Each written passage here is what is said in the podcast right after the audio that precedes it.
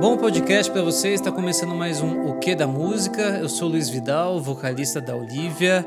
Semana passada a gente soltou um podcast sobre multi-instrumentista, né, com com Pedro, que é o nosso tecladista e também toca bateria, toca flauta e toca baixo e tal, não sei o quê. E hoje por coincidência, não foi assim tão planejado, também chamei um cara, um amigo meu, um amigo da banda, que toca de, de tudo um pouco. E toca um instrumento bem inusitado aí, que a gente vai falar mais pra frente. Ele é Paulo Navarro, Paulinho. Sou eu mesmo, esse cara chamado Paulo, amigo do Luiz de uma vida inteira. E a música é isso aí, vamos tocar esses instrumentos tudo aí mesmo. e o Paulo, o Paulo na verdade ele é, ele é amigo do Matheus antes mesmo de ser meu amigo, né? Porque eles já estudavam ali no, você entrou no colégio junto com o Matheus? Ah, sim, sim. Eu estudei com o Matheus desde o pré-1 e a gente foi até a faculdade de letras. Olha juntos. só, olha só que quanto amor. É verdade. E, e tinha é essa verdade. coisa já no, no, no colégio, eu, eu lembro, que, que você tocava guitarra tal, não sei o quê, mas a, a bateria também era uma parada que você já, já curtia, né? Já tentava. Sim, meu irmão era baterista já, sei lá, desde os 14 anos. Ele é 7 anos mais velho que eu. Então eu com 7 anos via ele tocando bateria e eu amava a bateria, porque claro, a bateria é sensacional mesmo. Mas o que eu pensava era já tem um baterista na família. Então eu não via a bateria como um instrumento disponível para mim. Tá. Aí eu tive a sorte de ter guitarra em casa, porque meu pai tinha uma guitarra, porque ele gosta dessas coisas, comprou a guitarra, nunca aprendeu a tocar direito. Salve pai se você estiver ouvindo nesse momento. Mas aí eu fui de guitarra mesmo e violão. Salve, pai, se você estiver ouvindo nesse momento você não toca nada, começa a gerar um conflito assim, de quem toca mais dentro da família, tá ligado? Mas isso, isso é interessante pra caramba, cara, porque você, enfim, seu irmão, seu irmão sempre teve também esse papel meio na turma, assim, como ele não se denominava, né? Mas ele era quase que o nosso guru musical, assim, né? Ele tinha, ele tinha essa postura, assim, de um cara que a gente fala, pô, mano, Pedro, o Pedro já tem uma história com ouvir discos, com ele tinha essa coisa. E ele é um cara super suave, né? Não conhecia ele desde sempre e tal. Mas é curioso isso que você, na figura de irmão mais novo, tinha lá um irmão mais velho que já era batera e esse falou: não, vou pro outro lado ali e de repente faz um som junto, sei lá. Nossa, com certeza. E eu acho que o Pedro é a pessoa que eu conheço que mais ama música. Eu tô falando sério. O cara, ele é muito apaixonado por música, de verdade, escuta de tudo e adora falar sobre isso. Ele parou de tocar já faz um tempo, que ele se frustrou com rock and roll, que ele acha que ele só sabe tocar rock, e aí ele foi pro jazz e foi para outras coisas no gosto musical dele, e aí ele deu uma parada de tocar, mas é um baita músico e com certeza ele tem esse papel de influência nas nossas vidas, porque pensa, é o meu irmão mais velho, então as uma das fontes mais preciosas de discos que eu tive na minha infância e adolescente eram os discos do meu irmão, né? Verdade, cara, total. O é, toda aquela parada meio, meio grunge, né? Ele curtia também essa onda, né? Meu, com certeza. Rock and roll anos 90, aí a de Raimundos, System of a Down, Offspring. Aí é uma lista enorme de bandas, mas aquele Sim. rock anos 90, último suspiro da humanidade antes da internet engolir tudo. Uhum. Eita, época boa. E ele Era era gostoso. skatista. Toda essa coisa de andar de skate combina com uma vida em que não existe celular nem internet. É, inclusive andar de, de, de skate com o celular no bolso não costuma ser uma boa ideia, né? Pelo que a gente vê em vídeos por aí. Pois é, pois é, então. Nem existia. Eita, época boa. Eu acho que a gente podia dividir, cara, porque, enfim, a gente preparou uma semi-pauta aqui, mas tem muito assunto mesmo, né? Que eu acho que daria pra gente falar. Como, por exemplo, essa coisa do, do, do LP, que é uma coisa que a gente não falou em, em podcast aqui ainda, sobre o vinil e tal. E, e, essa coisa de ouvir música junto, né? Que é uma parada que se perdeu um pouco hoje em dia, né? As pessoas cada um sempre ouvia muito música, né? No seu canto. Você era um cara que botava o seu foninho de ouvido e ficava no seu universo lá. E às vezes a gente tinha até que falar com você no dia seguinte para não, não te atrapalhar, que o cara tava muito vidradão na música. Mas é, eu, eu, eu agradeço assim essa coisa da gente ouvir, de ouvir música junto. Eu acho que foi muito na, na, na sua casa, nas festas que, que a gente fazia, que seu irmão fazia, que vocês faziam tal de parar assim para a gente ouvir um, um, um, vinil e ouvir a obra inteira, né? E ouvir, enfim, eu lembro muito disso com, com Led Zeppelin, também com Pink Floyd e tal, não sei o quê. Como foi para você ter essas paradas disponíveis e como que era para você essa sensação de ouvir música junto e chegar a uma conclusão ou sentir paradas na hora? Porque tem uma coisa que é assim, né? Pô, escutei um som, acho que você vai curtir. Isso já rolava na nossa época, hoje rola ainda mais, assim, né? Agora tem aquela outra coisa que é tipo, pô, escutei um som, vamos fazer uma festa e vamos escutar esse som junto porque é muito da hora. Isso é uma coisa que já é difícil de imaginar hoje, né? Mano, com certeza. É. Bom, é muita coisa, então a minha cabeça tá agora meio num turbilhão. Mas sobre o que você falou, sabe o que eu fico pensando, lembrando, sentindo? a época antes da internet que você ouvia música no CD e na MTV. Isso é muito louco e muito diferente do que acontece hoje. Na época você via o clipe na MTV, você assistia MTV o dia inteiro, você via o clipe novo da banda que você gostava e para você ouvir as outras músicas você tinha que comprar o disco ou arranjar emprestado, ou descobrir quem tinha, conseguir uma cópia, ou o seu amigo leva na escola no Discman para você ouvir no Discman na hora do recreio. Sim. Emprestar CD, tudo isso. Você comprava o disco e você ouvia aquele disco. Um mês inteiro, o ano inteiro você ouvia aquele Até disco. Até porque custava caro, né, velho? Com certeza. Mesma coisa filme. Tipo, na Sim. época você comprava um DVD e assistia ao mesmo filme todos os dias por tempo indeterminado, sem crise nenhuma.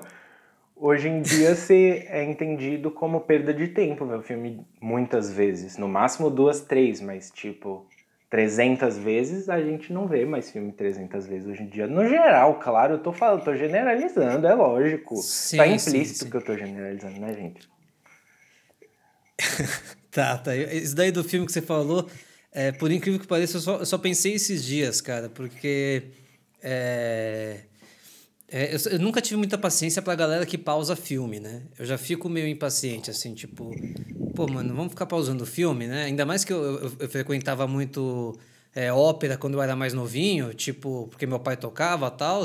Mano, é quatro horas de ópera. Você faz xixi ou você não faz tá ligado? Então não é porque no filme tem um banheiro ali que você vai ficar pausando, pô. Toma água antes, faz xixi antes, vamos entrar aqui na pira do filme. E aí eu pego me, eu me pego pausando o filme agora. Eu me pego tipo, pô, não, eu tô vendo um filme aqui, vou dar uma pausada. Às vezes, é, às vezes eu ainda cometo, o que para mim é um crime, eu pauso e, e pasme, eu, eu vejo no dia seguinte. Eu termino de ver o filme no dia seguinte. Oh, eu falo, cara, o que, que eu tô fazendo com. Que, que eu tô fazendo com esse filme? O cara quis me contar uma história. Essa história não tem pausas.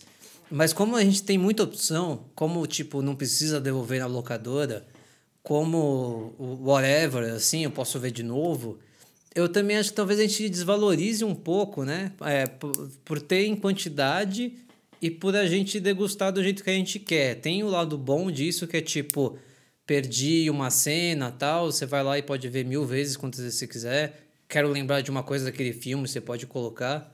Mas tem esse lado que você perde a sua atenção naquilo, né? E eu, eu acho que eu sinto falta disso, por exemplo, quando a gente escutava as paradas na sua casa. A gente estava olhando pro teto. A gente estava olhando pro teto e ouvindo a música. Às vezes a gente não se falava nem entre a gente, mesmo estando no mesmo ambiente, tá ligado? Era uma, é outra pira, né? Com certeza, esse negócio que você falou sobre o valor, como muda o valor pelo fato de você ter todas as opções disponíveis o tempo inteiro. Hoje em dia você não ouve as músicas que não são as melhores, você vai pulando. Você ouve só as melhores de todas as bandas, de todas as músicas que você conhece.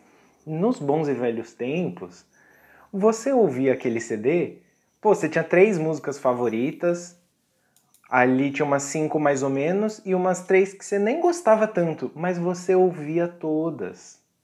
Sim. Você ouvia todas toda vez e você curtia e você valorizava aquilo, porque era o disco que você tinha.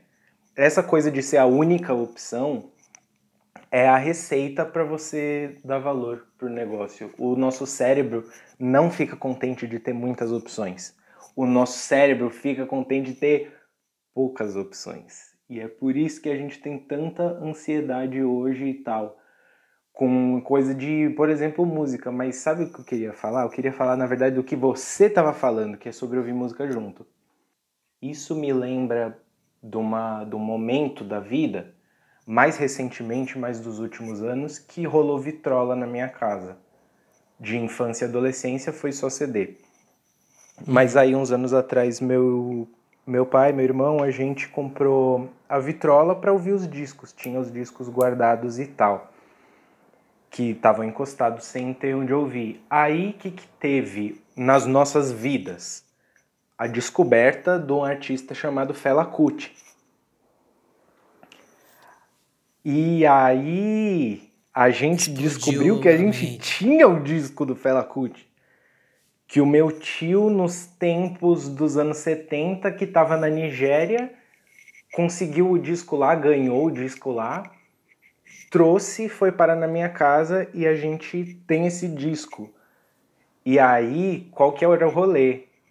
Chamar os amigos em casa e ouvir o disco do Fela Kuti. Isso me lembrou muito o que você estava falando. E a coisa das festas com a vitrola. Tipo, tem o rolê, mas o foco é o disco. Fazer, fazer até fila de disco, uhum. assim. Você escolhe o disco, põe na fila, leva o disco. Eu lembro disso mesmo, do, do, do, do, do. E é uma história muito boa essa também, porque já é uma história, tipo, até anterior à nossa época. Tipo, que é essa coisa de, ah, o fulano foi para fora e conseguiu um vinil, né? Isso é uma coisa que isso a gente não passou, claramente, a gente é de uma época depois dessa. Mas a gente ouve essas histórias, né, dos, dos nossos pais e dos caras que a gente curte e tal.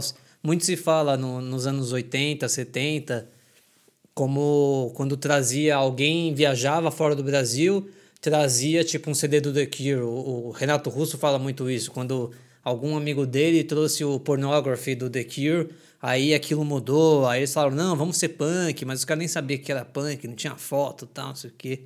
Você se considera saudosista, Paulinho? Oh, meu Deus do céu. Nostálgico, com certeza. Saudosista, eu não sei. Eu não sei. Existe. É... Você quer fazer a pergunta de novo, sendo mais específico? Não, não, porque essa resposta já foi melhor que minha pergunta. Pode continuar. Então, sim, com certeza tem um sentimento de nostalgia e, de certa forma, idealizar o passado.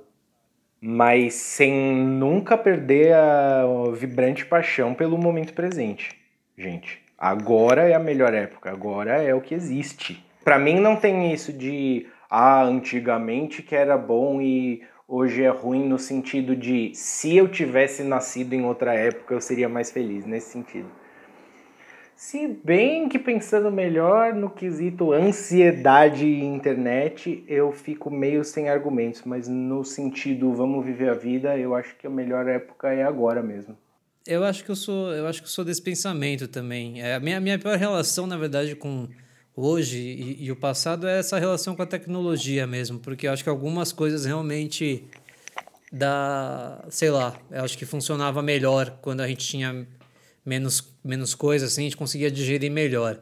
Mas também a possibilidade da gente ter um monte de coisa é legal pra caramba. Então, essa é uma equação que eu, que eu não resolvi na minha cabeça ainda isso aí deu ruim geral. Tá todo mundo ansioso e depressivo, feliz e triste. É isso mesmo. Ao mesmo Mas, tempo, depende do dia. Pois é, e aí entra coisa de meditação, e aí você quer associar uma vida espiritualizada, zen, com toda a aceleração que é ter acesso a tudo o tempo inteiro e esse negócio de celular, gente. Vamos ser específico, então? Vamos falar qual é o problema? O problema é os smartphones.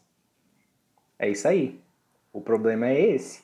Já estava degringolado antes. Com Mas televisão bolsa, já estava assim. grave com televisão. Com internet já era o comecinho do apocalipse. Mas o que fudeu de vez mesmo as nossas mentes é celular com internet, o objeto mais viciante do mundo da história. Você falou dessa parada de meditar, tal, não sei o quê. Como que você sente a música assim?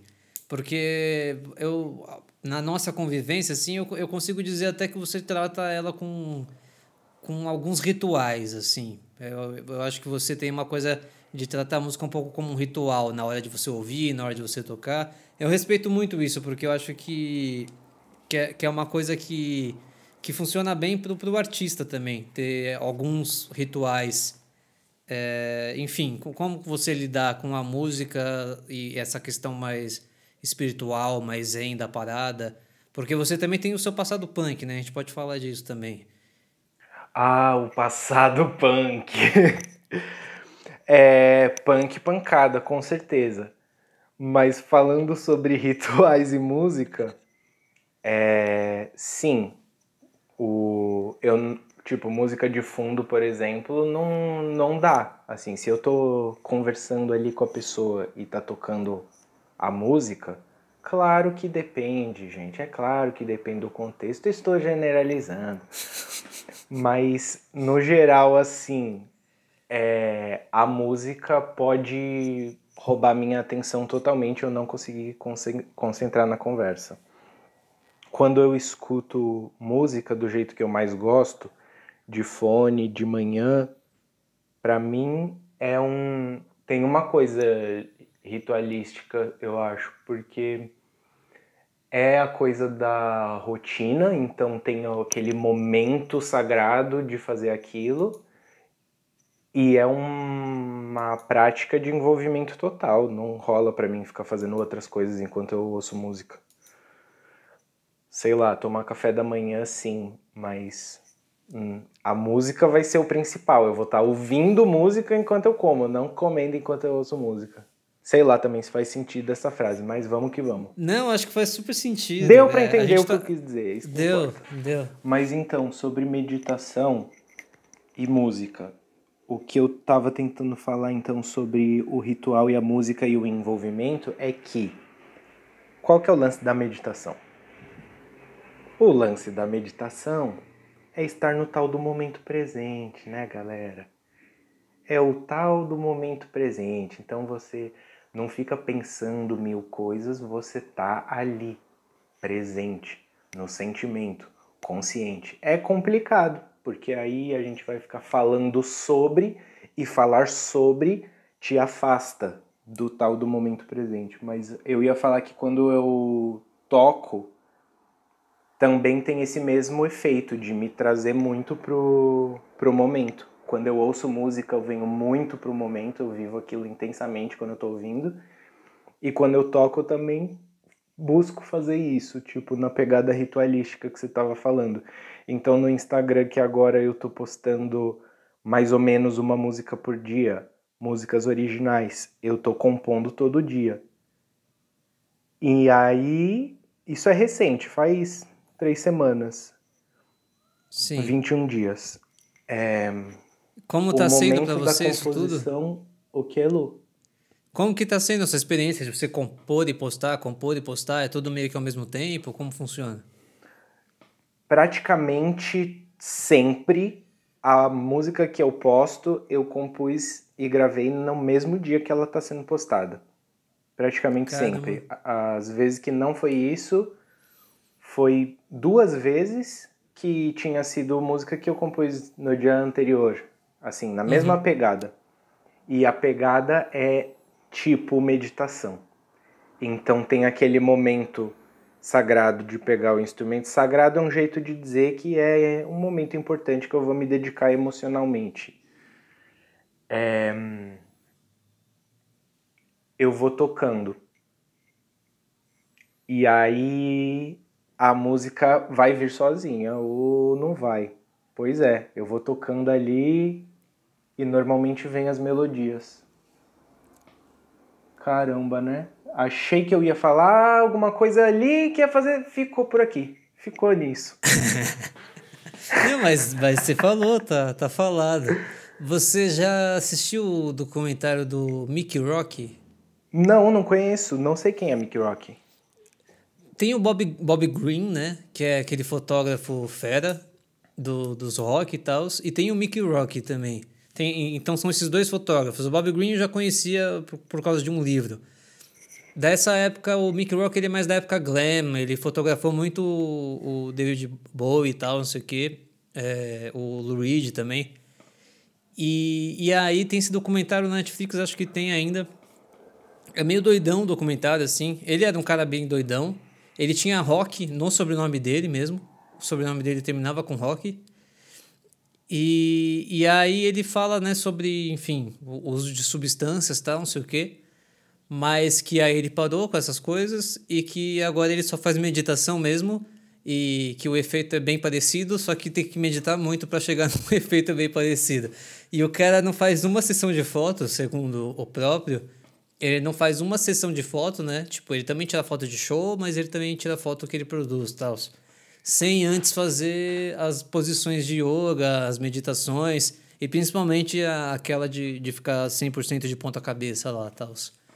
É, a, a pira do cara é essa. Ele é um cara super ritualístico, assim, tipo, ele arma lá, sei lá como funciona, mas imagino eu que ele é contratado, aluga um lugar, arma lá, troca uma ideia com o cara, beleza, vou tomar o meu suquinho, vou ficar meditando de ponta cabeça, deu meia hora, tô pronto, fica malucão, tirando várias fotos, não sei o que, acabou.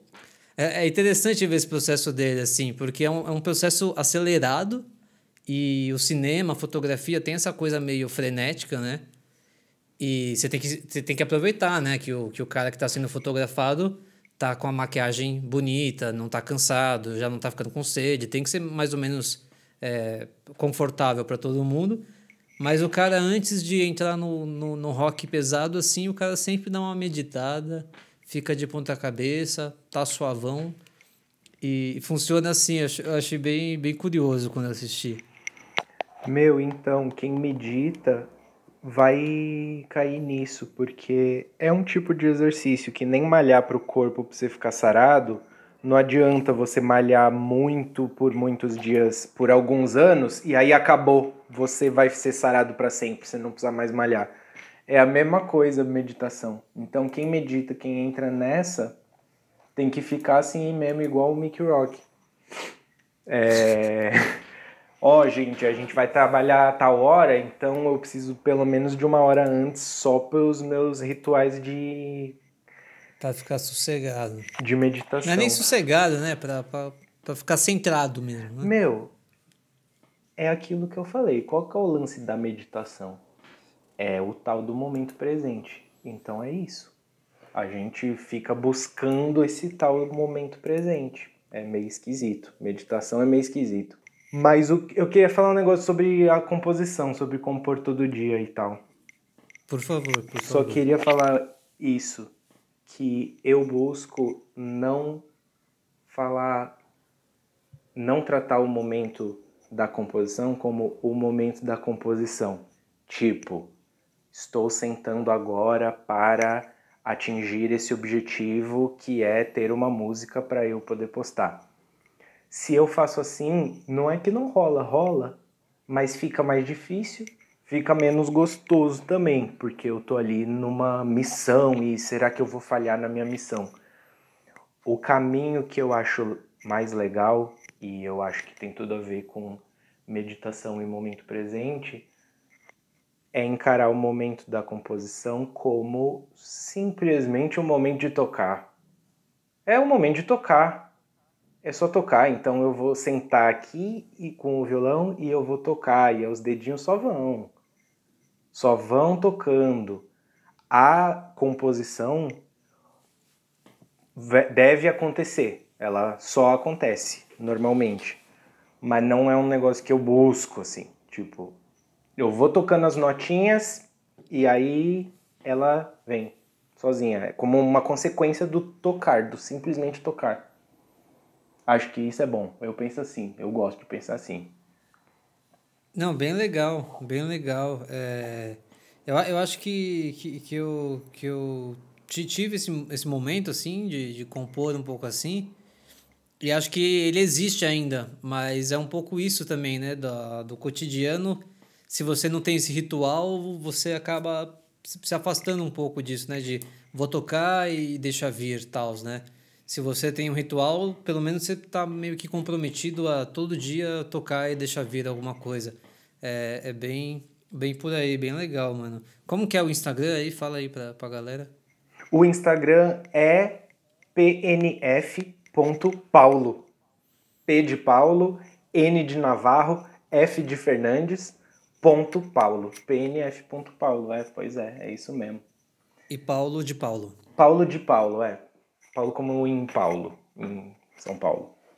Enfim, só ia falar que eu acho, não é uma ideia minha, na verdade, é uma ideia comum, que o, o artista, falando especificamente de composição musical, né? O nosso trabalho é estar disponível. É ter o momento do dia com o instrumento. Tipo, é isso. É isso. Dá o meio para a música vir. Então, é o ritual de todo dia ter o compromisso de pegar o instrumento e se pôr disponível para a música manifestar. Puxa vida, gente. Sei lá, eu não sei também o que eu sou, o que, que é a vida, mas o espírito, o cosmos, o infinito, a autoconsciência do universo. Não adianta eu falar aqui fingindo que a vida é só isso aqui, esse plano material. Não é, as coisas são além dos aléns. A consciência cósmica, ela vai além disso tudo aqui. E eu acho, eu para mim, a música vem, vem desse além, vem dessa consciência cósmica, galera. O que, que eu vou falar? É isso aí que eu acredito, é isso aí que eu vivo. Bom, como de costume, a gente nunca segue exatamente a pauta e acaba ficando sempre bem melhor, né? Eu sou um grande defensor da, da não pauta, mas eu sempre bati muito cabeça por não fazer pauta. E aí agora a não pauta tá falando para mim, você só tem que fazer e dane-se, entendeu? Vai ser o que for. Os instrumentos, né? Você tá falando, tá em contato com os instrumentos, né? E no caso, você toca trocentos instrumentos. Faz uma pequena ordem cronológica de como foi cada um e termina com a sanfona e fala sobre a sanfona, que é uma parada, tipo, muito da hora, é, é regional, mas que não é regional, né? Mas que tem uma tradição muito daqui e que as pessoas sempre ficam bem impactadas quando aparece um sanfoneiro, não é todo dia que você vê um sanfoneiro. Então, peraí, né? Trocentos instrumentos. Calma aí, que também tocar, você pega o instrumento ali e toca. O difícil é tocar bem. Então, Tá. Vou falar, vou falar dos instrumentos. Vou falar de uns instrumentos. Yes. Que eu tive sorte de ter disponível os instrumentos. Que isso aí já faz toda a diferença, né, na vida da pessoa. Total. Meu, muito criancinha, primeiro instrumento foi gaita. Gaita diatônica, gaitinha de boca. Eu adorava. Eu adorava. Tinha um acústico da Rita Lee na música eu e Meu Gato, eu não sei se é esse o nome da música, mas a música do gato, do acústico MTV, da Rita Lee, tem um solo de gaita e aquilo me encantava muito de criança e eu ganhei uma gaitinha e eu aprendi a tocar o, o solinho ali no, ins, no instinto. Naquela aquela música do gato. A eu gai... meu gato, Essa aí. Eu no telhado, ele sem as botas, eu sem grana. É, esse, esse disco é muito bom também. Pois é, nossa, esse aí é demais. Acústico MTV da Rita Lee e da Cassia Eller marcou demais, demais, demais. Mas de instrumentos, então, teve essa breve, breve período sem culpa, sem medo nenhum de viver, criança tocando a gaitinha. Aí teve violão, guitarra, naquela pegada que eu já contei. Meu pai comprou um baixo também, porque tinha, gostava. Tocava um pouco baixo também. E aí a bateria. Eu aprendi a tocar porque eu tinha em casa e eu curtia punk. Eu curtia punk. Curto ainda, lógico, isso aí é para sempre. Mas eu aprendi a batida do punk, e aí eu só fazia isso. Eu sentava na bateria e tocava só esse Que dá para tocar basicamente todas as músicas, né? Hã?